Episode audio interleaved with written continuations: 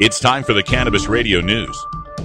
Covering the latest headlines in consumer cannabis, medical marijuana, and industrial hemp. Cannabis Radio News is now available exclusively at cannabisradio.com.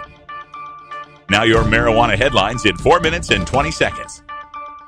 This is Cannabis Radio News. This is your Cannabis Radio News for Thursday, January 28th, 2016. NORML reports that Floridians will decide on a proposed constitutional amendment this November that seeks to permit the physician authorized use and distribution of cannabis for therapeutic purposes. Proponents of the measure, United for Care, collected more than the 683,000 signatures required to place the measure on the November ballot. The Florida Division of Elections has confirmed. The ballot measure, entitled use of marijuana for debilitating conditions will appear before uh, voters as Amendment 2. Passage of the amendment would permit qualified patients to possess and obtain cannabis from state licensed facilities. According to a November poll, 62% of Florida voters say they support the passage of the amendment. According to Florida law, 60% of voters must approve a constitutional amendment in order for it to become law. In November 2014, Floridians narrowly rejected a similar amendment, which received 58% of the vote. A new a new poll finds that three out of five New Mexico residents support the taxation of recreational marijuana legalization in New Mexico.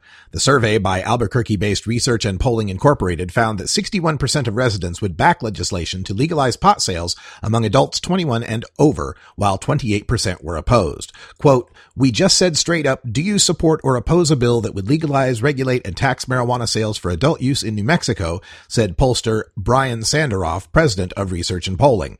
The the results showed stronger support for legalization of marijuana sales among men, Hispanics, adults under 35, Democratic and Independent voters, and those not registered to vote.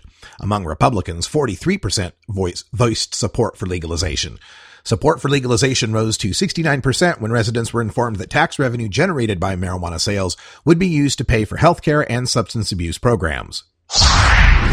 The Oregonian reports that leaders of a Native American church have sued the U.S. Postal Service in federal court after the government seized marijuana that church leaders say was intended for religious use by a member on, in Ohio. Leaders of the Utah-based Oklevueha Native American Church said that the federal government violated their right to religious freedom when the authorities seized marijuana intended for use as part of Native American spiritual healing practices by a member who suffers from cancer. The suit claims that the church's use of the U.S. Postal Service to send sacramental cannabis to a member in Ohio are protected by the Federal Religious Freedom Restoration Act, which among other things protects Native American use of peyote. In a written statement, the U.S. Postal Service said the package was seized, quote, based on obvious signs that it contained a controlled substance. Under federal law, regardless of state law, a person person is prohibited from sending controlled substances, such as marijuana, through the mail. End quote. The San Francisco Chronicle reports that the California legislature has moved to pass a bill that corrects a mistake in the state's historic medical marijuana laws passed last year. Assembly Bill 21 deletes a provision that lawmakers inadvertently left in the legislation that said cities and counties had to create their own medical marijuana regulations by March 1st, or the state would assume the responsibility. Lawmakers did not mean to set a deadline. The deadline, however, caused local governments to panic at the prospect that they would lose local control of medical marijuana regulation, and many cities simply banned cultivation. On Thursday, the Assembly passed AB 21 in a 65 to nothing vote after the Senate passed it Monday 35 to 3. It now heads to Governor Jerry Brown, who is expected to sign it. The Chicago Tribune reports that former Super Bowl champion and Chicago Bears quarterback Jim McMahon says an unfairly demonized drug helped him recover from the pain of his football career, medical marijuana. McMahon got his medical marijuana card in Arizona, where he lives, after it was approved by a voter referendum in 2010.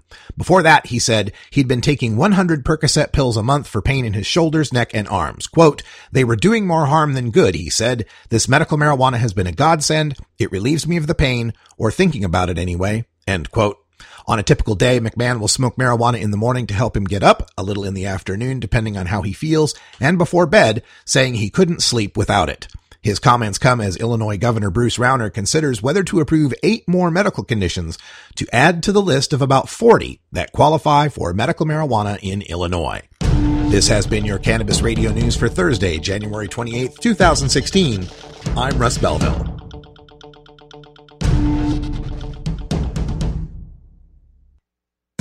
ganjapreneur.com.